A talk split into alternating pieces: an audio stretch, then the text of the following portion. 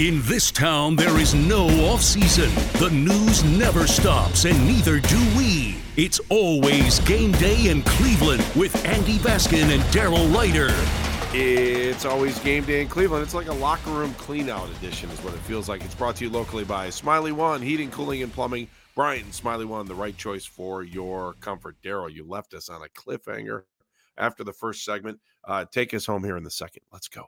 Well, I'll say this. If you think it feels like a locker cleanout edition, it's because it is the locker cleanout edition. Sorry. We're good at that, man. We Do you are any good locker at cleanouts days we've done in our lifetime. I- like I'm just trying to think. Yeah.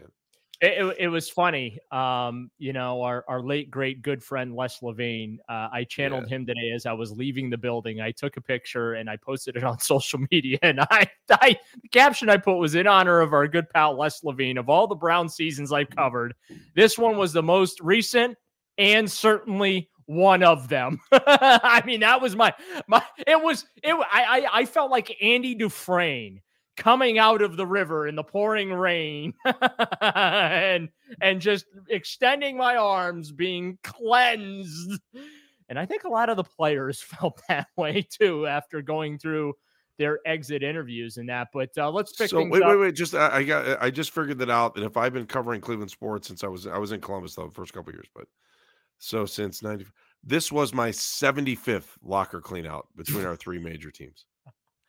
This is my 75th anniversary of locker cleanout. I just want everyone to know that. Thank you. side Do I note get a Andy diamond? I don't think so. Andy Baskin really old back Thank you you. 75. I can't believe I'm that old. 75 locker cleanouts. you have all your hair albeit a quarter of it looks to be gray All right, Uh, finish me, on with John Johnson. I still have all my hair and none of it's gray, except for when I go to the barber and I look down and I see all the white. It's amazing. interesting when I None get my hair cut. It's not as bad as it is when it's on my head. I don't know why. But anyway, let, us go back. You left us with a good cliffhanger. Go ahead, Daryl. I did? Oh, okay. Let's see. Where do we want to go here? Oh, yeah. What the hell happened to the defense and why was it so effed up? Uh, all right, let's go with this. Um, you know all those guys that got in trouble this year, and there were uh, at least by my count four of them, and one of them was the team captain. Yeah. Um, yeah. Um, probably not great that the team captain got in trouble. Uh, nonetheless, Well, Greedy did have uh, that one play suspension. Oh yeah, no, that was Grant Delpit. Oh, I'm sorry. You're right. It Uh, was Grant Delpit. I thought it was Greedy. Sorry. sorry. yeah. You're right. Um, Yeah. Greedy so just said, we just say goodbye to Greedy. you know, besides Jadeveon Clowney trying to dictate his playing time for the Browns, uh, discipline pretty big issue, and uh, John Johnson was asked to weigh on on the big issue with the D and discipline. Way too many, way too many. I mean, just you want to focus on winning, focus on football. It's hard to do that when you got like small stuff. You know, it's a it's a job, it's a profession. It's like you got to come ready every single day. It's just like way too many to be focused on. You know, we got other stuff to focus on. Basically, I think he that said the guys aren't coming ready to play every day, basically, there. I, I I think that what he was trying to say is that you just you can't have the BS, and that's what they had this year. Too much of that, and the proof is in the results. Yeah. You know, I mean, remember back in September when I told you something didn't feel right about this team? Yeah. What was it?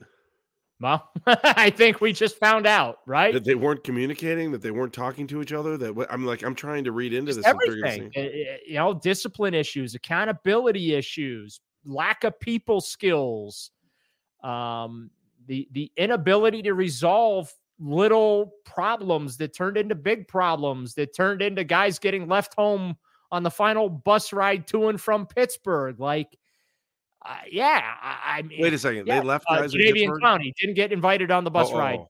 to Okay, okay. Pittsburgh, right? He got left Okay. home, right? Okay. Okay. That I got. I thought you. I was gonna say, did you also hear that Joe Woods got fired on Monday, Andy? Since you're trying to catch up here.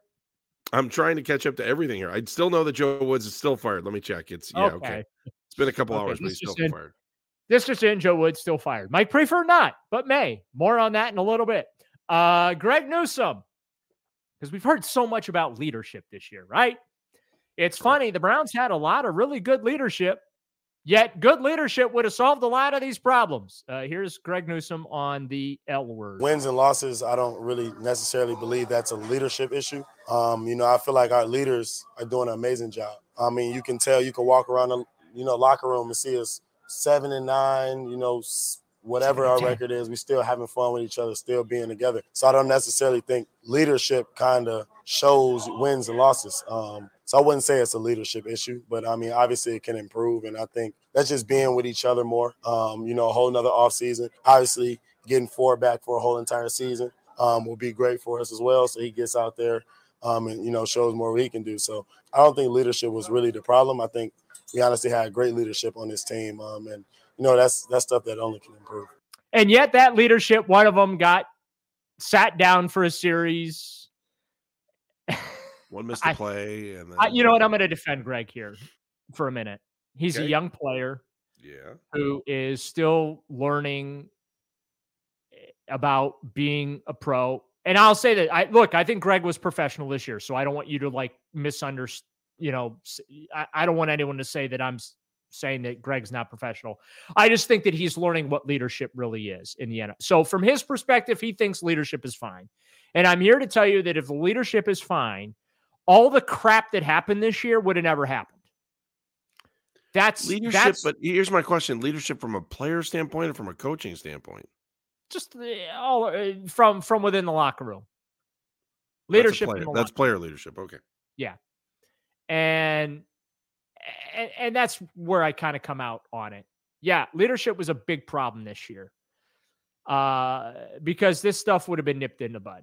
And look, I, I, I, I've had guys tell me, and and I wrote this, so I don't have a problem sharing this on the podcast because I put it in black and white. My understanding of the situation is that, you know, throughout the season, the players really were on Kevin Stefanski about holding guys accountable and wanting to be coached hard and wanting to raise the the standards of professionalism. And uh, you know, I, I don't know. I, I'll say that my take on that situation, Andy, is that Stefanski did not do enough in that regard. I, I just okay. I, I I feel like he didn't he didn't meet some of the standards that I think some of the players were expecting him to meet as the head coach. So the players wanted more out of him.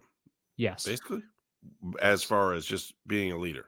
Yeah. Fair. And, and accountability and, and stuff like that. Yeah. Like, yeah. you know, yeah, there, there's a reason that I have been saying some of the things I've been saying, and some of the buzzwords I've used in the la- in the last couple weeks have been people skills. I've made the joke about the Sergeant Hulka and cracking the whip, and you need the you know someone that ain't uh, uh, afraid to show you the belt. Doesn't have to use the belt, but you know the belt is there ready to be used. And if you don't, if you step out of line, you're gonna get cracked.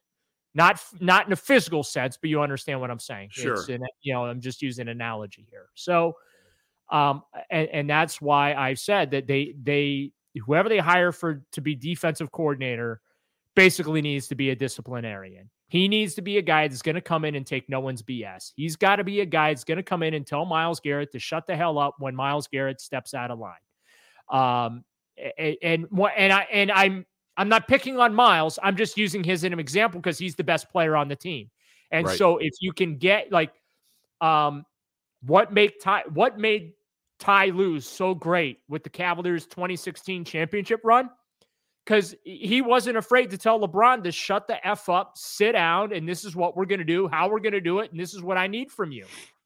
And LeBron embraced that because he respected Ty Lue. Right. And LeBron implemented what Ty Lue wanted from him. Well, right. Think about what was before him. How many press conferences were here? David Blatt goes, it is just an honor and a pleasure right to be on the same bench as this guy and i'm right. like man you can't be a head coach of an nba team and be starstruck by your players right. 100% and so so that this is the but so this is the point that I, the larger point that i'm trying to make andy about what's mm-hmm. missing from this organization like so they need somebody that's going to do that because I think the other thing, the tough thing for Kevin Stefanski, he need he does need to be true to himself, and I want to make sure that I am being fair to Kevin here. He's got to be true to himself. So like he can't come in next next season and all of a sudden just be this, you know, Different totalitarian person. taskmaster, right? Because then mm-hmm. players gonna be like, especially the ones that have been here, they're like, what the hell is going on? You see what I'm saying? So yeah, it he, looks like it's fake. Right. So yeah. he needs his next defensive coordinator to be the Sergeant Hulka, to be the belt for him, to be that appropriate fear within the locker room that's gonna be, re- you know, f- you know, respected and and the players are going to want to run through a brick wall for them, similar to what we see with Campbell up in Detroit, right? And how they beat the. Packers. Oh my god! So, Watching him last night, I was like, yeah, wow, this is awesome. I, and, and I'm sitting there like, man, I wish the Browns would play like that. I wish the Browns would fight like that for you know for Kevin Stefanski or for Joe Woods or Mike Priefer or whomever. So that is, I think, where they are, and these are things that really need to be addressed as they do their offseason soul searching and I hope that Kevin Stefanski is able to find that guy to be his Sergeant Hulka so that he can get this team back to where they should and expect to be. It's always game day in Cleveland. We're going to pick up right where we left off here. And I want to talk more about Kevin Stefanski. I want to talk about more about the front office. And I want to dive into a little bit more of what Daryl was just saying. It's always game day in Cleveland. If you like what you're listening to, subscribe to the podcast.